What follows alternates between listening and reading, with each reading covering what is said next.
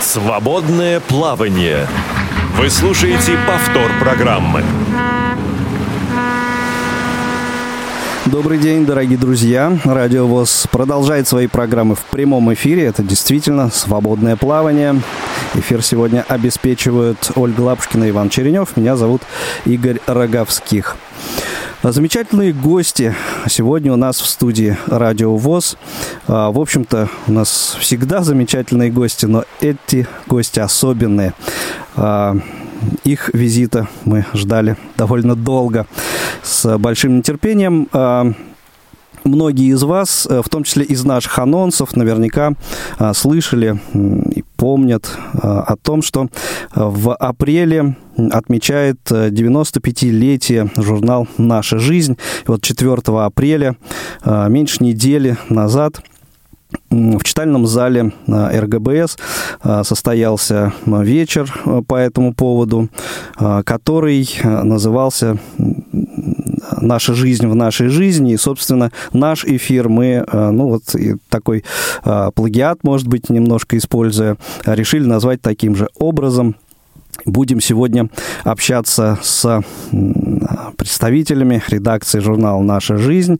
А, будем говорить о нашей жизни в нашей жизни и, собственно, призываем а, вас также присоединиться к нашему а, разговору, к нашей беседе. Надеюсь, что она получится такой неформальной, доверительной. Мне бы это очень хотелось.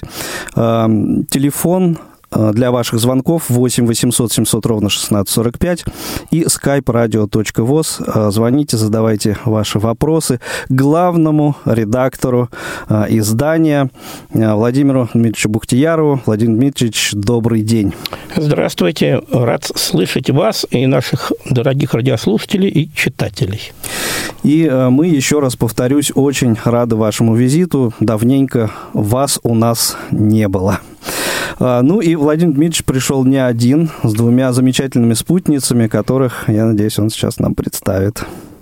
Татьяна Рожуховская, молодой автор, участник поэтического конкурса, поэтического ресталища, всероссийского фестиваля, турнира такого творческого, котором она заняла второе место, так что она у нас уже опытный автор, и она у нас уже активно участвует в жизни нашего издания.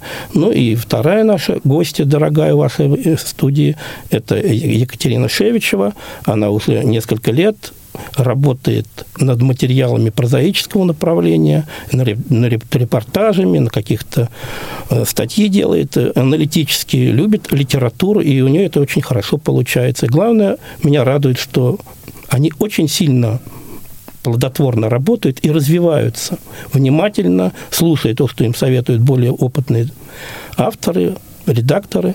И я думаю, что у них большое творческое будущее. Замечательно. Татьяна, Екатерина, здравствуйте. Здравствуйте. Добро, добро пожаловать на радио ВОЗ. Здравствуйте, уважаемые э, радиослушатели и все, кто присутствует здесь.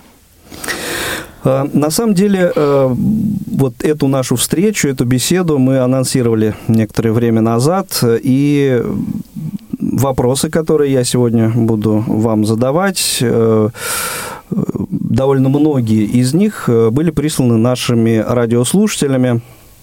А, из этих вопросов я а, понял, что ну, вот о журнале «Наша жизнь», конечно, многие знают, знают немало, но есть такие вопросы, из которых следует, что с историей журнала люди знакомы не очень хорошо. Вот, например, один из таких вопросов. Сколько главных редакторов у издания а, вообще, я так понимаю, сколько сменилось, да, сколько было главных редакторов, и кто был первым главным редактором а, журнала «Наша жизнь».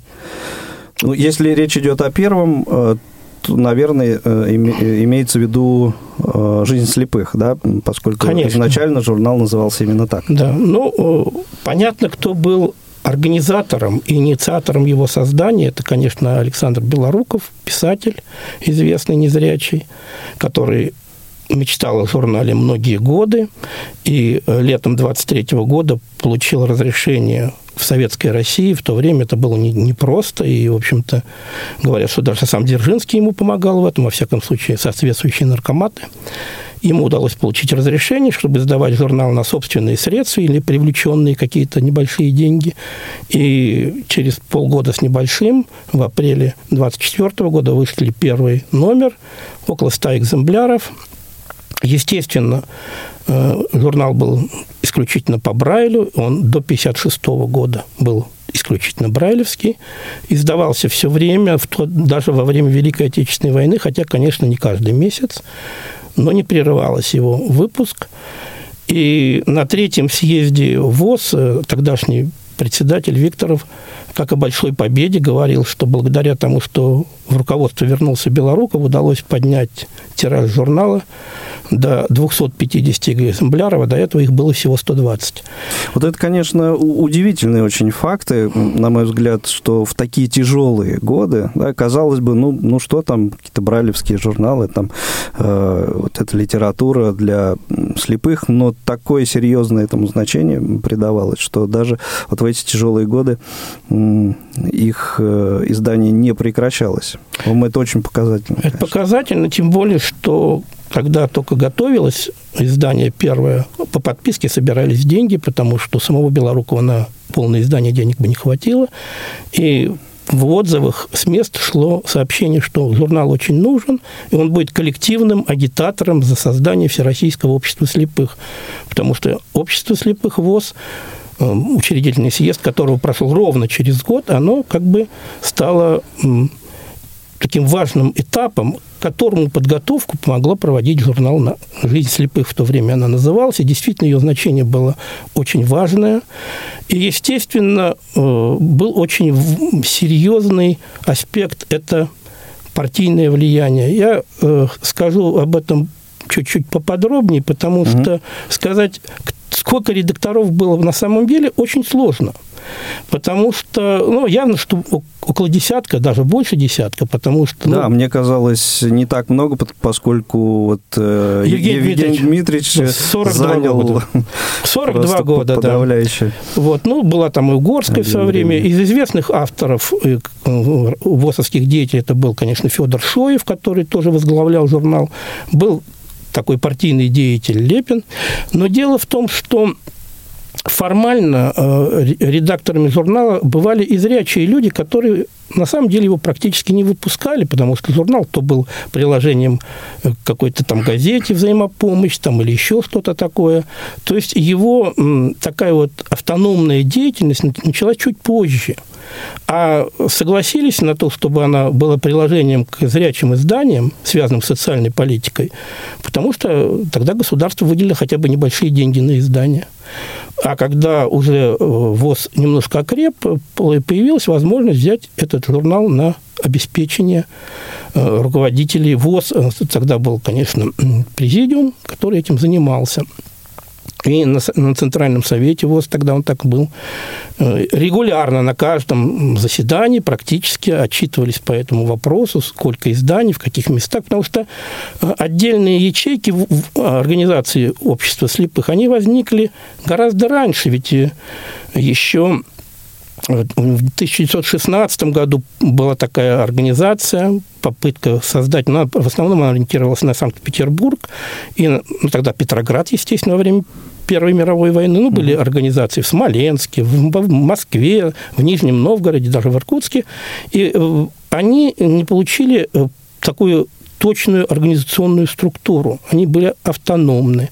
И это вот именно надо... организация, это не артели какие-то? Нет, да, нет, нет, артели тоже были. Некоторые относились к обществу слепых, некоторые к этим э, губернским отделениям, а mm. некоторые были просто э, порождены, так сказать, этим направлением. Была мощная организация в Питере, в Москве тоже были э, артели, там и сбрую конскую выпускали, и щетки ну, были какие-то люди, уже, которые занимались массажем. Поэтому вот это, эти профессии, они были изначально важные. Но во время Великой Отечественной войны известно, что вот эти, даже в том же Санкт-Петербурге, который в то время, естественно, назывался Ленинград, выпускались и маскировочные сети, и ящики для снарядов. И была вот эта группа незрячих слухачей, известная, которым ну, действительно, это уникальный случай в мировой истории, когда 12 слепых человек были призваны официально в армию даже получили награды. Они слушали небо. Да. Это очень важный этап. И поэтому, конечно, сейчас э, развивается это гораздо серьезнее, но какой-то еще важнейший этап – это 56 год, когда при уже новых руководителях ВОЗ. Уже Зимин был, правда, он был еще не председателем, а заместителем председателя. Развивалось это очень серьезно. Тогда Кондратьев очень большую роль играл, и в том числе в издании журнала. И э, удалось э, э, решить проблему прежде всего с партийными органами, потому что пока Брайлевский журнал был, в общем, ЦК КПСС, может быть, не так внимательно обращала на это свои взгляды. А когда вопрос возник об издании э, по зрячему, то есть плоскопечатный вариант, конечно, контроль стал гораздо более серьезным. И вот в 1956 году стали выходить уже и плоскопечатные варианты журнала, потом они стали постоянными. Чуть позже уже появились и звуковые какие-то вещи, на кассеты записывали, сейчас на флешке. То есть э, это все развивалось и ширилось в этом направлении. А в 1969 году в связи с тем, что приближался юбилей Владимира Ильича Ленина столетний, ну, посчитали, что после юбилея Карла Маркса э, название «Жизнь слепых» как-то очень плохо монтировалось с портретами политических таких серьезных деятелей. И было решение чтобы не искали в этом политическую подоплеку? Да, что-то не искали. Ну да, всякие были вопросы. Угу. Мягко намекнули, чтобы надо бы переименовать. И э, жизнь слепых, было там около десятка вариантов. Э, преодоление, которое сейчас существует, тоже было среди них. Но почему-то вот Борис Владимирович Зимин выбрал название «Наша жизнь». Может быть, это и очень точно, оно как раз соответствует действительности. Это действительно журнал, который для наших всех людей вместе. Ну, на мой взгляд, это вообще попадание в десятку. Ну, мне тоже так кажется. Вот, да. Как э, сейчас модно говорить, вот э, креативность это просто максимальная такая. Действительно, беспроигрышный совершенно вариант. Наша жизнь, ну, собственно, вот с какой стороны не посмотри. Да. Действительно. Ну, это еще можно все-таки напомнить, еще раз подчеркнуть, что Евгений Дмитриевич Агеев, мой предшественник, это эпоха, 42 года у руля. Это, наверное, в России точно такого ничего подобного не было, да и в мире мало где найдется такие издания, где один и тот же человек возглавляет его столько лет. Ну и потом, конечно, развитие идет. Я сам там с 83 -го года среди молодых авторов был растущий, потом там были семинары, в общем, нас воспитывали. По возможности это шло. Тогда было немножко проще в смысле финансирования. Сейчас у нас другие вещи. Но как тогда, так и сейчас самое главное достижение журнала – это наши корреспонденты, наши авторы ну, и в Москве. И главное, что практически во всех регионах, начиная от Дальнего Востока и Якутии, вплоть до Калининграда, у нас почти в каждом регионе есть авторы, которые пишут либо очень регулярно, либо редко, но они все равно есть. И за эти годы, вот насколько я знаю, уже, по крайней мере, 20 человек стали членами Союза писателей, те, которые приходили через журнал. Ну, это в основном, конечно, поэты, но, как правило, поэты и публицисты – это в одном лице. У нас люди вот на поэтическом листалище. Это показало, что большинство поэтов, которые там участвовали, являются и корреспондентами журнала. Ну и сейчас, э, мне кажется, самое время для того, для того чтобы Татьяна и Екатерина э, вступили в наш разговор, еще и потому, чтобы дать немножко отдохнуть голосу Владимира Дмитриевича. Эм, Татьяна, Екатерина, вы как э, давно и когда, в связи с какими обстоятельствами, во-первых, журнал «Наша жизнь» появился в вашей жизни, ну и, соответственно, как, э, в какой момент, э, почему вы вдруг вот решили стать э, корреспондентами? Катерина, начнешь ты? Да, можно я. Угу. В моей жизни журнал появился, наверное, ну, наверное, ничего случайного не бывает, но неожиданно, так скажем, для меня. И, собственно, я по образованию психолог, и всю жизнь себя в психологии видела и работала в этой области – а журналистика, она для меня всегда была более второстепенной. Ну, приходилось статьи писать так или иначе, сталкивалась с этим. И вот э, в 2016 году такой переломный момент в моей жизни был. Пришлось поменять и город, и место жительства. И, естественно, надо, надо было менять работу.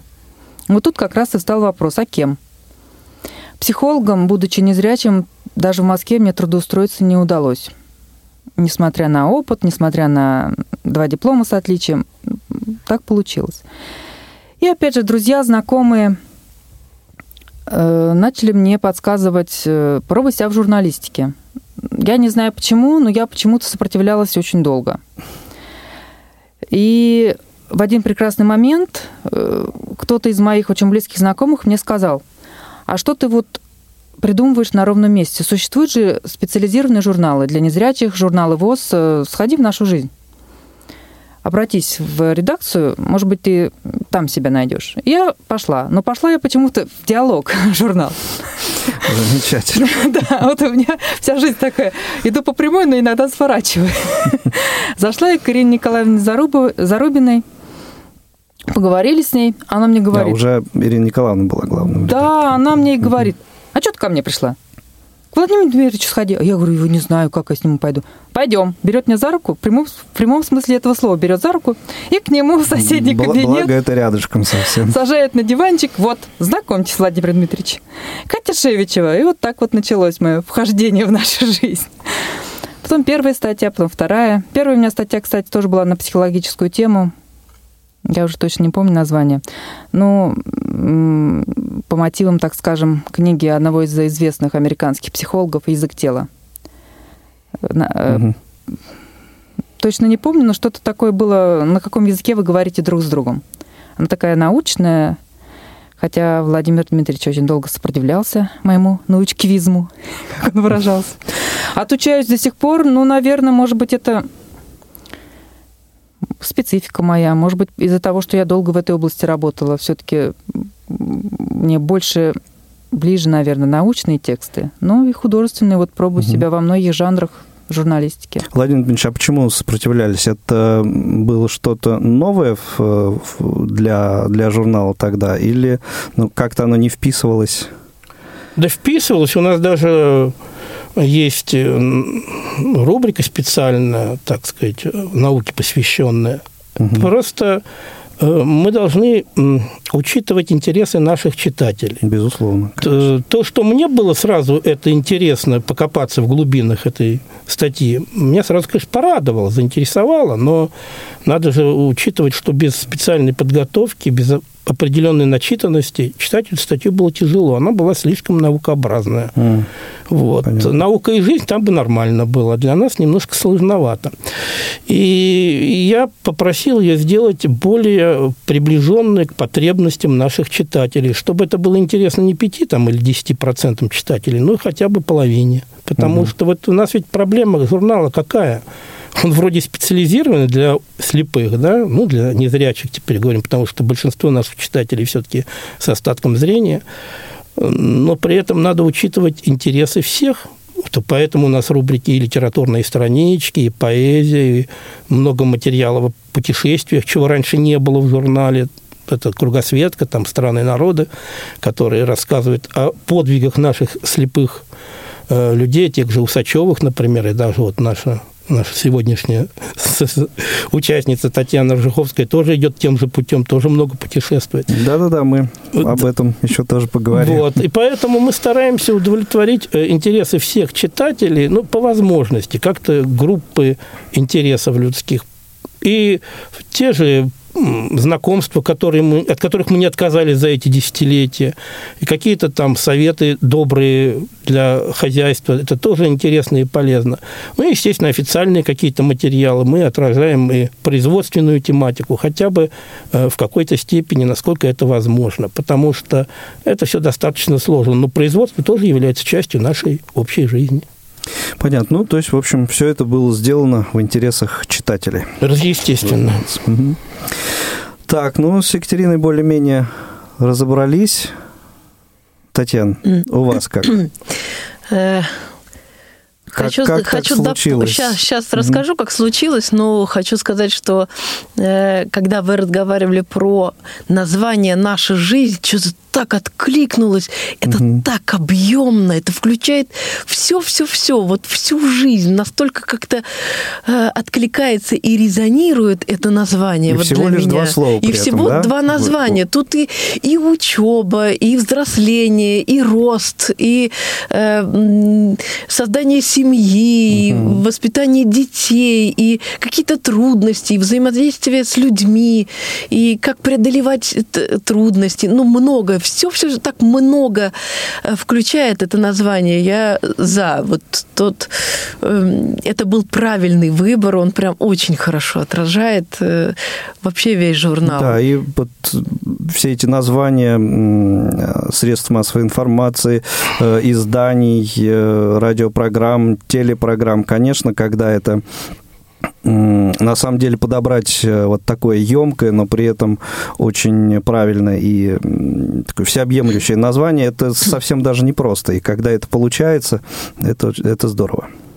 Ну, а в моей жизни близко ко мне э, журнал появился, пожалуй, лет 17-18 назад, когда я предложила свои стихи, и когда их вдруг напечатали, я была так удивлена, удивлена тем, что оказывается, их признали, оказывается, они не так себе, а оказывается, их можно э, показывать на суд зрителей, читателей, э, и они, оказывается, ценны кому-то. И я была такой счастливой, когда э, напечатали мои стихи. Это тогда. А вот дальше, дальше это э, э, то, что Владимир Дмитриевич уже говорил, что пригласил на поэтическое ристалище, где действительно э, журнал тоже как участник этого мероприятия был участником или занимал такое место важное в мероприятии. Это было совсем недавно в этом году. Ну и э, как в будущем, про будущее говорить, не говорить? Да как? можно, конечно. Раз наша жизнь, конечно. Да. Про будущее хочу сказать, что э, вскоре в Санкт-Петербурге состоится интеллектуальный фестиваль, э, где команда, капитаном которой я являюсь, под именем команда «Наша жизнь», э, журнала «Наша жизнь» будет отстаивать э, честь и достоинство журнала. Вот это, оно как даже. Да, это вот это такое интересное, да, интересное событие, это какой-то как бы новый поворот, такой новый поворот, новая mm-hmm. ниша, да, что жур, в журнале оказывается есть команда, членами которой являются люди, которые имеют какое-то отношение к журналу «Наша это жизнь». Прекрасно. И за это надо еще Волгоград поблагодарить. Да, благодарю Наталью Евгеньевну Гопиенко, которая сказала, Тань... Это ее идея? Нет, Нет, идея моя, но Наталья э, нашу команду ну, как-то отправила на этот э, конкурс, э, что мы будем, кроме журнала «Наша жизнь», еще и защищать имя Волгоградской региональной организации, потому что в Москве команд много, многие хотят попасть на это мероприятие, а возможность попасть только одной команды. У меня, на самом деле, э, по поводу Кисии к Владимиру Дмитриевичу э, были заготовлены еще вопросы. Ну, пожалуй, все-таки чуть попозже, попозже я их э, задам, э, и мы к этой теме обязательно, конечно, вернемся, потому что ну, если вдруг случайно кто-то не знает, то Владимир Дмитриевич э, автор этой самой вот очень популярный сейчас практически во всех регионах России игры КИСИ. Я а, бы сказала, что все-таки один, из авторов, один из да, авторов, один, да, один из авторов. Угу. Вот, ну, а сейчас э, продолжим. И э, вот Татьяна, Екатерина, э, чуть подробнее вот о тех направлениях, что ли, в журнале, которые вы собой олицетворяете, да, на, на сегодняшний момент. Вот, Татьяна, я так понимаю, это вот больше сейчас поэтическое страничка? Я думаю, ну, что, скорее всего... Страничка, направление, вот, может быть. Я думаю, что вот э, Владимир Дмитриевич мне предложил написать про путешествие э, и про последнее мое путешествие. И вот как э, автор статьи, каких-то отзывов, откликов о, о моем путешествии, я вот в этом буду опять-таки начинать. Для меня это будет что-то новое. И поэтому скорее здесь. А стихи, наверное, ну, может быть, когда-нибудь mm-hmm. что-нибудь интересное можно будет напечатать. Но у меня есть такое впечатление, что уже ничего интересного не будет. А, ну, я, это... а я могу гордиться тем, что когда Часто я еще был, бывает. когда я еще был литературным консультантом журнала «Наша жизнь», вот эти вот там 15-18 лет назад, угу. то есть я не сразу же главным редактором стал, естественно. И э, то, что я дал путевку жизни вот, и стихам Татьяны, я очень доволен, значит, перспективу почувствовал. И я надеюсь, что очень многие наши авторы, которые становятся известными писателями, журналистами, они получили вот этот стимул – вот это толчок какой-то творческий через журнал «Наша жизнь», который раньше был «Жизнь слепых». И эта традиция продолжается, потому что очень важно, особенно для молодого человека, начинающего, получить первую публикацию, получить какие-то советы. А у нас э, потрясающая женщина Кириллова, Дмитриевна, которая вот полвека отработала в журнале, она вот, встречает и обучает нашу творческую молодежь на протяжении вот этого полувека. Я просто ей восхищаюсь. И вместе с Татьяной Ивановной Федотовой они были и моими наставниками, когда я пришел вот в 83 году, вот страшно сказать, сколько лет назад, и мне... Не так много, на да, самом деле. Но мне тогда казалось, что ну, нельзя было то печатать, чего я тогда делал, понимаете? Они с такой добротой ко мне отнеслись. Я к тому, что не бойтесь, дерзайте, и главное, учитесь. Не бойтесь, чтобы вас поправляли, чтобы давали какие-то советы. Это огромная помощь. Это когда есть возможность получить наставничество, это так здорово. Я сам это прошу.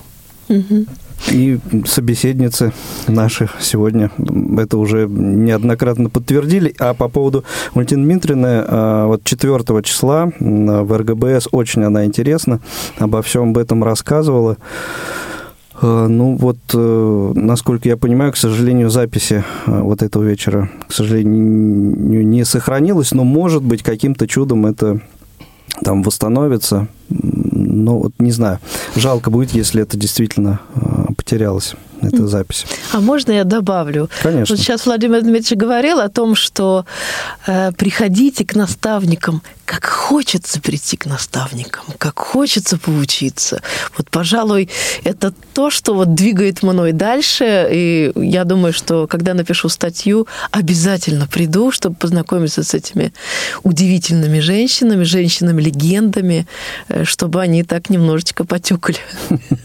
Но желание учиться – это вообще прекрасно, это замечательно. И печально вот, наблюдать ситуации, когда человек, особенно в не таком уж серьезном возрасте, в молодом возрасте, считает, что он всему научился, всего добился, и тут э, конец, э, ну, роста и совершенствования приходит, и видно, что Э, человек ну, не добился того, чего мог бы добиться. Действительно, гордыня – это страшный грех.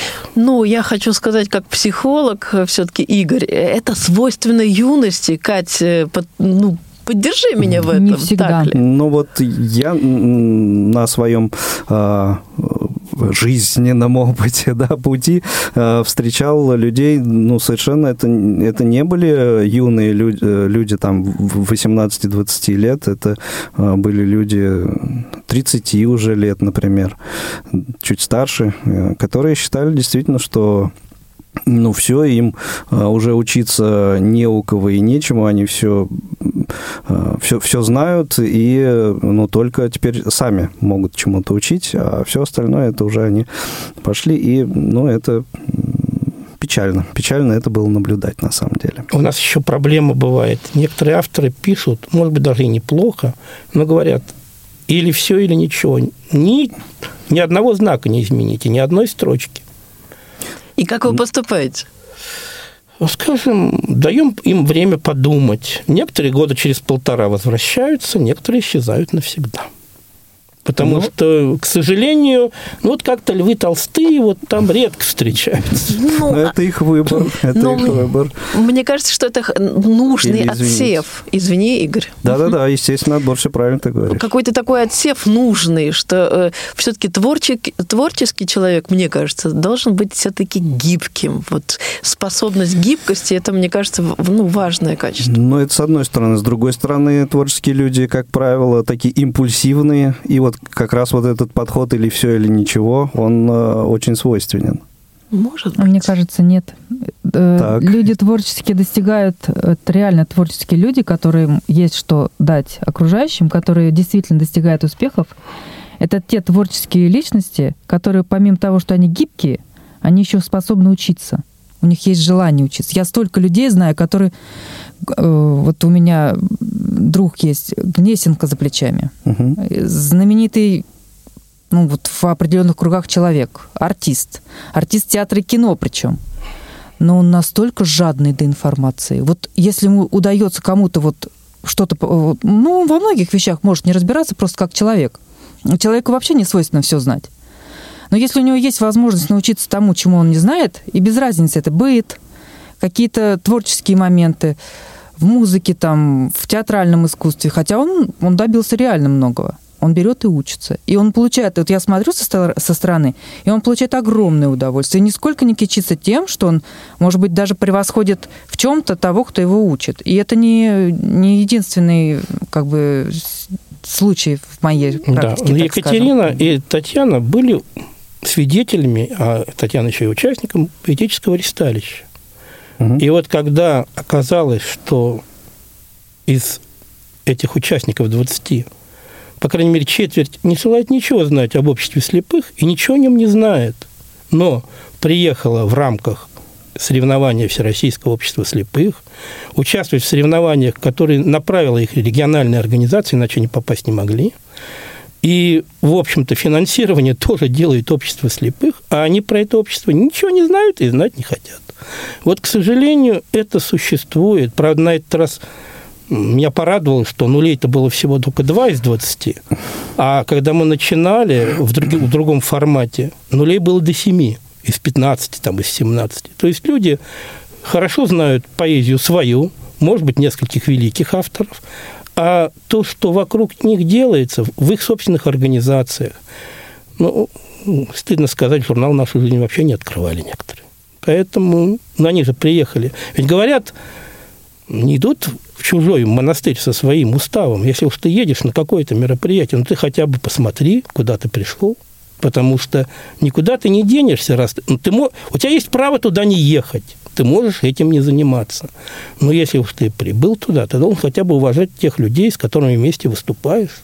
Ну, для творческого человека э, учиться это вообще первейшее, мне кажется, полезное дело, и тут ну, других мнений, наверное, быть не может. А, у нас э, пришло время на небольшую информационную паузу прерваться, а потом мы продолжим нашу интереснейшую беседу. Не успели послушать программу в прямом эфире? Не переживайте. В субботу и воскресенье специально для вас мы повторяем все самое интересное за неделю. Не получилось послушать нас в выходные? Не страшно. К вашим услугам наш архив. Заходите на сайт www.radiovoz.ru. В разделе «Архив» вы можете скачать любую из программ и послушать ее в удобное для вас время. Радио ВОЗ. Мы работаем для вас. Свободное плавание. Вы слушаете повтор программы. Продолжается наше свободное плавание э, вместе с представителями редакции журнала «Наша жизнь», главным редактором издания Владимиром Дмитриевичем Бухтияровым и э, корреспондентами этого издания Татьяной Аржиховской и Екатериной Шевичевой. Шевичевой. Все правильно. И к нам еще присоединился по телефону Владимир Савенков. Надеюсь, Володь нас слышит. Володь, добрый день. Добрый день всем присутствующим в студии. Рад услышать знакомые голоса по радио. Добрый день всем, кто слушает нас сейчас. И мы рады, Володя. Да. Ой, здравствуй, Володь. Я Здравствуйте. думаю, что Владимира Савенкова особенным каким-то образом представлять нашему сообществу не требуется. А, Володь, мы сегодня, не мудрствуя лукаво, э, эфир назвали вот так же, как э, 4 апреля Юбилейный вечер. юбилейный вечер. А, Журнал «Наша жизнь» назывался «Наша жизнь в нашей жизни». А, Так вот, э, когда журнал «Наша жизнь» в твоей жизни э, впервые появился? У меня, можно сказать, юбилей, несколько даже юбилеев в этом году. Потому Так. что примерно где-то лет 55, как я читаю этот журнал «Лунный день слепых», получилось очень просто все. Я освоил Брайль в первом классе, раньше своих одноклассников, не хвалясь, могу сказать. И читал все, что попадало под руки мне по Брайлю. Естественно, попал мне в, под в руки когда журнал «Жизнь слепых». Я его начал читать. Сначала там большую часть не понимал, что там написано. Ну, в смысле, понимал, конечно, смысл слов. Ну, там, производство, какие-то там первичные организации. Вот. Ну, где-то лет 55 я читаю этот журнал. А, значит, еще один юбилей. 10 лет, как я работаю в журнале редактором. Я говорю, уже была такая вот, две авантюры у Владимира Дмитриевича были, когда он меня пригласил в воскресенье, зная мой интеллектуальный потенциал практически. И в журнал позвал меня работать. Тоже мы с ним на этой почве как-то не сталкивались. Ну, Вот интересно, когда я поступил учиться на ИСТФИЛФА Казанского университета, нам говорили, вы будете работать преподавателями русского языка и литературы или корректорами э, в каких-то изданиях, газетах, журналах, то есть редактором практически. Ну, я так понимал, что, ну, каким я редактором могу работать? Ну, что там русский язык, литературу преподавать еще куда ни шло. И вот никогда не подумал бы, что я буду работать, заниматься той профессией, той работой, которая, собственно говоря, мне больше нравится, чем преподавание русского языка и литературы. То есть выискивать ошибки, которые до меня почему-то не заметили по каким-то причинам другие редакторы. Э, В общем, э, в обоих случаях Владимир Дмитриевич вот в этих э, авантюрах не прогадал, его интуиция не подвела. А, Есть у нас звоночек от э, слушательницы из Чехии, это наша постоянная слушательница Илишка Глуши. Илишка, добрый день. Добрый день, привет, Игорь, привет, Привет. Владимир Дмитриевич. Рад слышать и нашу все, дорогую э, авторшу. веду- Заведущие. Я хотела бы вас поздравить с юбилеем вашего журнала и хотела бы поблагодарить э, Татьяне Федотовой за то, что она мне э, с- уже три года высылает журнал в электронном, э, электронном виде. Ну, мы обязательно и передадим, а мы очень вам благодарны за те материалы потрясающе интересные, которые вы нам делали сами, и когда и Усачевым помогали делать, это было очень здорово, потому что, конечно, в Чехии нас знают очень неплохо. Да, спасибо вам, спасибо вам за то, за все. И, и еще раз поздравляю вас с- вас с юбилеем. Спасибо. Да, да, Илишка, спасибо большое за поздравление, за звонок и за внимание к тому, что происходит здесь и на радио ВОЗ в том числе, потому что Илишка очень э, часто звонит нам. И эфир обложки слушает. украшала э, наша и собачка их великолепная. Всё- Вообще, м, мы лично знакомы, несколько раз встречались и в библиотеке, и у нас в редакции. Мы очень благодарны этим людям, потому что они, конечно, душа наша. Вот там для Чехии это просто находка. А Я хочу как-то добавить, э, вернуться к Владимиру э, к э, Савенкову. Владимир Дмитриевич, вот есть какая-то легенда про профессионализм Владимира Савенкова. Можете как-то рассказать? Профессионализм... чём? Профессионализм редактора. А, Есть такая...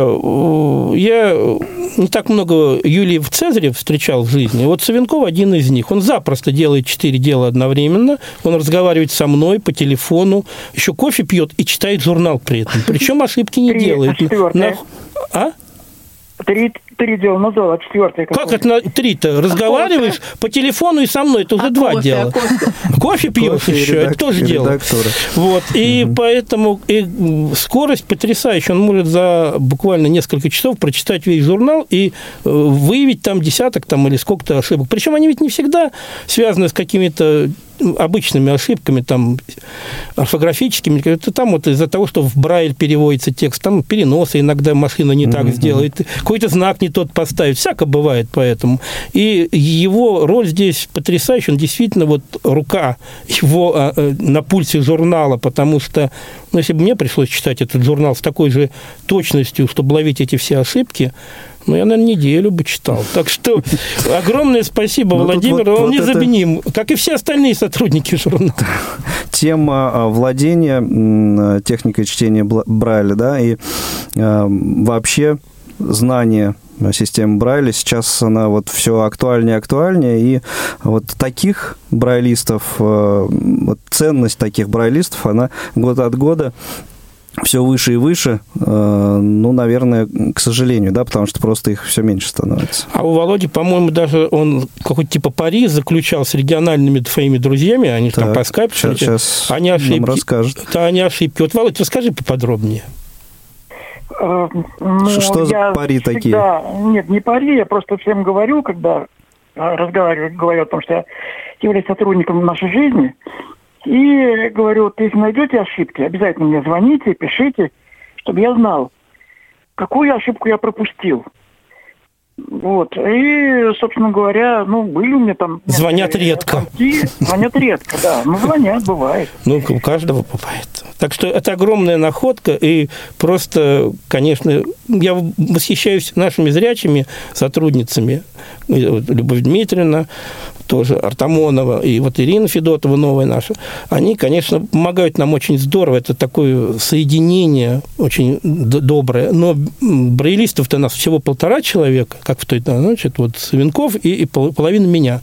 Поэтому все равно, а брайлевский номер нам надо выпускать. И мы, конечно, очень рады, что такое сотрудничество продолжается, и что такие люди, брайлисты, на которых должны равняться современные наши ребята, которые, кстати, тоже просто не хотят учить Брайль.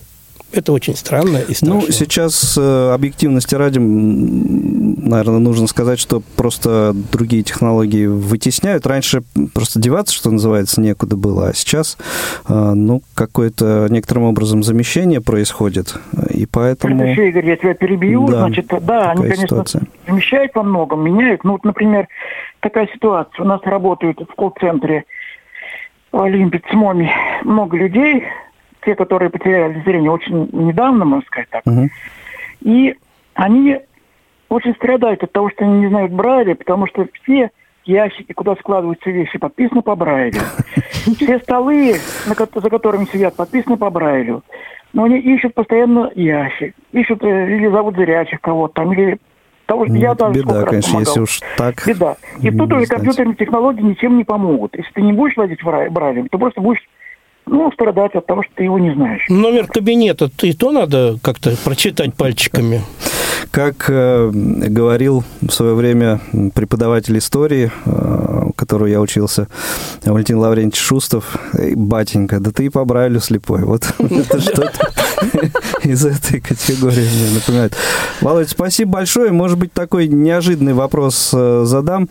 Эм, вот через пять лет э, журналу стукнет 100 э, лет. И э, вот чего бы тебе хотелось к этому юбилею, э, чтобы в журнале вот было реализовано, может быть, то, чего сейчас нет, вот какие-то идеи, не знаю, на вскидку, может быть, и не придумается такое, а может быть, что-то есть у тебя такое, что все-таки хотелось пожелать. бы, чтобы журнал был немножко поострее, что вот дискуссии, которые мы немножко, ну так, дискуссионный клуб у нас есть такая рубрика, mm-hmm. чтобы она больше цепляла, наверное, людей, потому что интересно, вот у нас хитрый народ. Вот о Кисе сегодня говорили, у меня была статья о Кисе. Я думаю, вот тоже на засыпку вопрос. Ты знаком с этой статьей, Игорь? Наверное, нет. Нет, нет. Вот. И многие ее не знают. А кто знает, они интересно себя вели. Два-три отклика было в журнале. Остальные звонят и говорят – Володь, мы полностью тебя поддержим. Говорю, а вот поддержите меня в журнале, напишите, как вы меня Открыто, поддерживаете, да. в чем вы там согласны, в чем не согласны. Так-то вот легко, позвонил, сказал. Молодец, там хорошо выступил, все. Вот нету, нет никаких аргументов. Те, кто выступил в журнале, не молодцы. Они в чем-то согласились со мной, в чем-то они были не согласны. Но хотелось бы, чтобы дискуссий было больше, дискуссии были интереснее, и народ, чтобы участвовал в них, в этих дискуссиях, больше читали журнал. А я желаю, чтобы они вместе с Татьяной Ржиховской в Питере за наш журнал, он в команду в это входит. Конечно. Да, и он должен вместе с ними показать класс. А я сейчас в связи с этим одну историю расскажу. Когда я только пришел в журнал, ну, года два, наверное, проработал, мы поехали отдыхать в Геленджик, и там наш этот бассейн, так отделенный в море, да, uh-huh. такой, всем хорошо знакомый, и там как раз Осипов плавал, председатель Ярославского управления. Он с кем-то там беседовал, и человек ему говорит, да ничего интересного в осени происходит. А он так меня услышал по голосу, говорит, о, а он как раз председатель плывет. А я говорю, ну да, жена научила плавать, вот и плыву. Вот. Он говорит, ну вот ты ему можешь задать вопросы. А что, говорит, спрашивать? А я все-таки же не Осипов, я же понимал, что тут происходит. Я говорю, дорогой читатель, когда последний раз журнал в руках держал? Ну, лет 20 не открывал. Я говорю, ну, я поплыл дальше, ладно, вы тут разбираетесь. То есть незнание человеческое, оно вот как-то не любопытство, что ли. Но так оно получается, что журнал, наверное, как-то времена меняются, но журнал тоже меняется быть настолько не, не интересующим обществом, в котором ты состоишь, это, конечно, очень страшно. Ну так, а может быть, это вот действительно это нынешняя наша жизнь? Наверное, Поэтому... да. Ну, конечно, мы слепок общества. Mm-hmm. Это действительно так. Еще Я скажу еще одно, да. что вот, да, значит, был журнал «Наша жизнь, э, жизнь слепых». Он был очень толстый, где-то 200 страниц всегда был там. Там что только не было, и кроссворд, и спорт, даже, помню, там интервью с каким-то итальянским тренером было. А сейчас журнал похудел, Видимо, жизнь попроще стала, и журнал стал похуже, потоньше. Потоньше. Изящнее, изящнее. Да, изящнее, да. Да. А, звоночек у нас есть еще один. А, Хлопов Алексей Борисович у нас на линии. Алексей Борисович, добрый день. Здрасте. Добрый вечер. Добрый, добрый вечер. вечер да. Очень приятно слышать в эфире такую передачу. И прежде всего, конечно, я хочу поздравить любимый журнал с юбилеем, пожелать творческих успехов, здоровья коллективу, и чтобы также были такие интересные люди, как сегодня в студии. Поблагодарить Радиовоз хочется за то, что организовали такую передачу. Чаще бы хотелось слышать вот таких людей э, с наших СМИ ВОСовских и вообще Будем стараться. Всегда угу. интерес проявляется, сразу хочется позвонить, хочется что-то спросить. Ну вот по поводу названия журнала, позволю, конечно, не согласиться я с э, находящимися в студии уважаемыми людьми. Дело в том, что наша жизнь, если вот так ставить э, название, это э, в чьих устах? Наша жизнь, то есть наша с вами, или наша тех, кто его выпускает, или наша тех, кто его финансирует, но мы знаем, что наша это жизнь Всероссийского общества слепых. Если говорить о том названии, которое было раньше, «Жизнь слепых», мне кажется, оно было более демократично, оно позволяло журналу полнее отражать жизнь слепых вообще в стране. Поэтому я ничуть не умоляю, как говорится... А э, почему только в стране тогда? Да даже Ведь слепые я, есть не я, только да, в да, Советском правы, Союзе. Там правы, Конечно, но это уже в плане, так сказать, знакомства, обзора и так далее. Но вот жизнь слепых, э, ну, может, оно сегодня не, не так современно для слуха. А наша жизнь, это сразу возникает вопрос, наша это чья? Понимаете, это более какой-то корпоративный вариант. Я вам скажу так, что по своей работе, вот я 25 лет работаю председателем, конечно, мы всегда проводим работу по подписке. Интерес к журналу, конечно, не такой, как, скажем, 30 лет лет назад, 25 лет назад.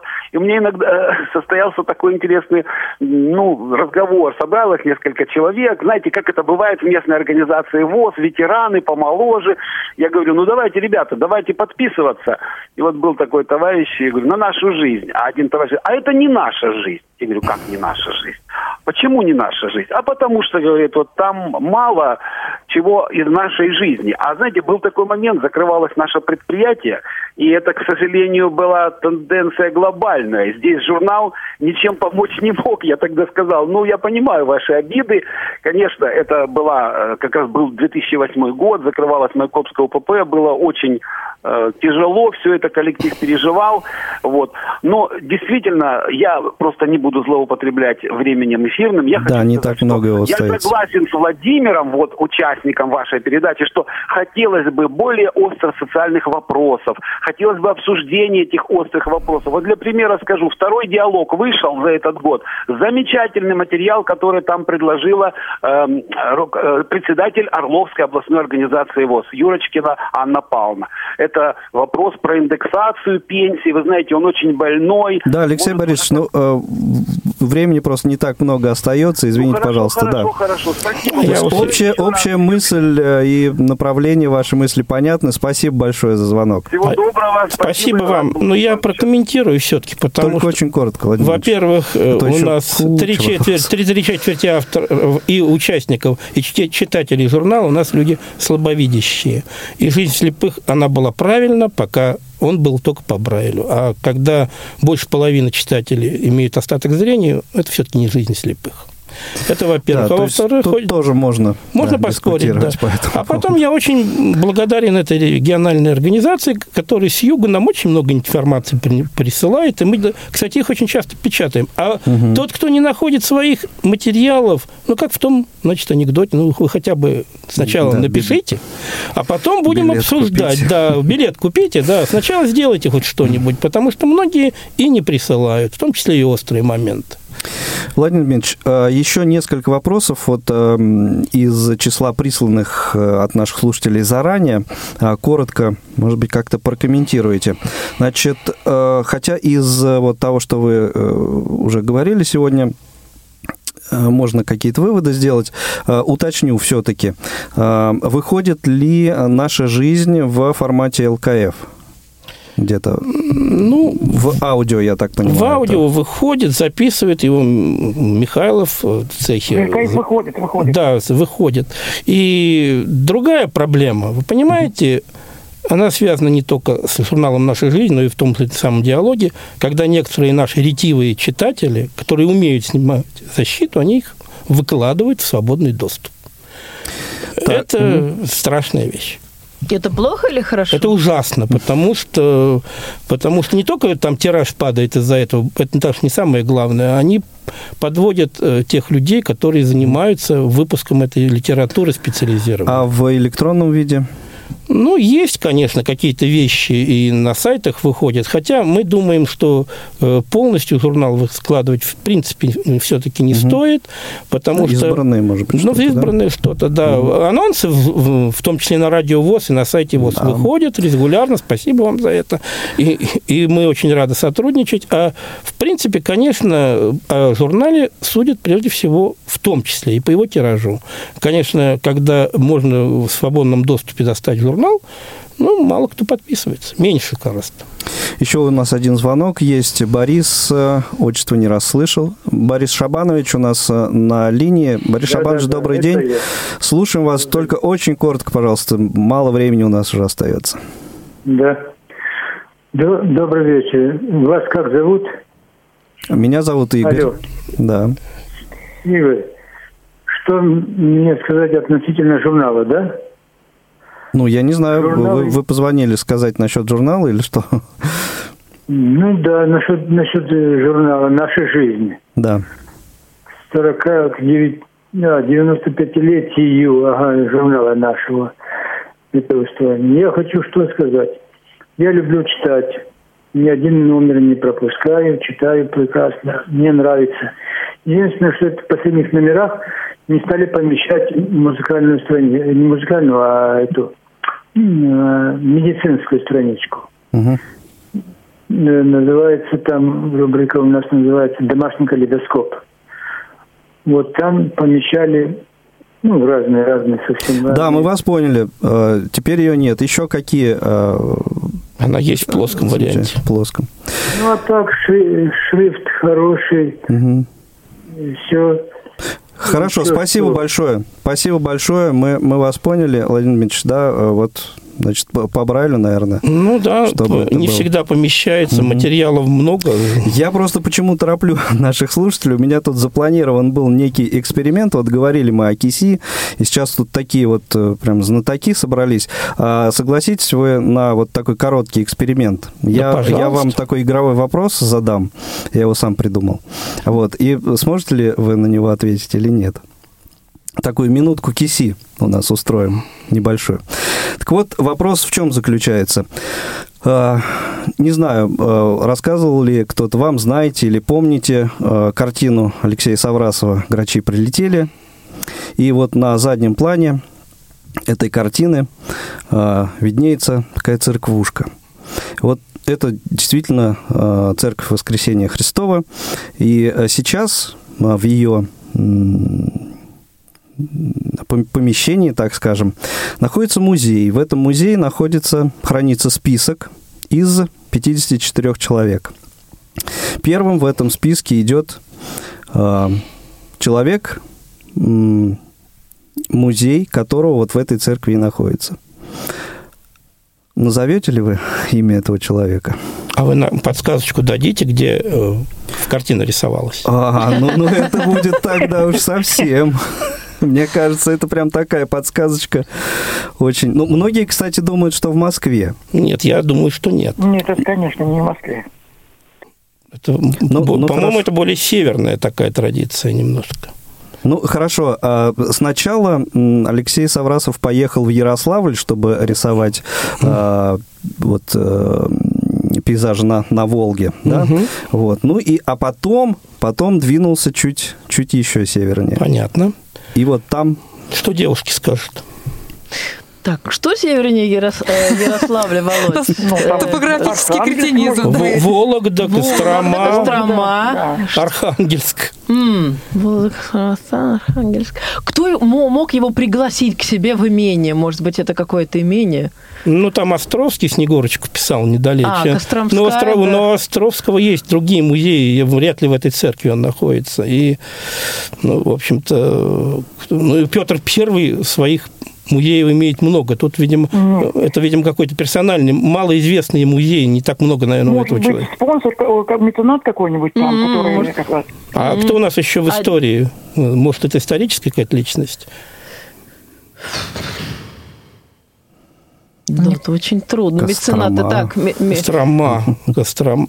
Ну, а чем у нас Кострома, девчонки, знаменита? Иван Нет, сыр. По-моему, это родина православия. Ну, в смысле, наши... А, еще может быть что-то... Наши романовские... Слышишь, Романовых да, тоже может быть что-то. Романовых, да, что-то да, там. Это родина Романовых. Романовых. Это династия. Отвечаем? Да, отвечай. Кто ну, отвечает? Ну, ну ты отвечай. Не-не-не, я-то... Ну ладно, пусть будет... интересно. Пусть спаситель династии будет Иван Сусанин. Ну, слушайте, это верный ответ. Это правильный ответ. Володь, это, конечно, интуиция. Правильный ответ. Это действительно Иван Сусанин. И эм, вот список, о котором я говорил, который вот Иван Сусанин возглавляет, э, он хранится, список этот в этом музее, он вот из 54 э, имен состоит тех людей, которые повторили подвиг Ивана Сусанина. Ну а на этом все, дорогие друзья. Желаем э, всего самого замечательного журнала, журналу «Наша жизнь» и ждем вас, дорогие друзья, еще раз в студии «Радио ВОЗ». Надеюсь, неоднократно. Спасибо вам большое. И «Радио ВОЗ» долгие лета. Наша жизнь. Свободное плавание.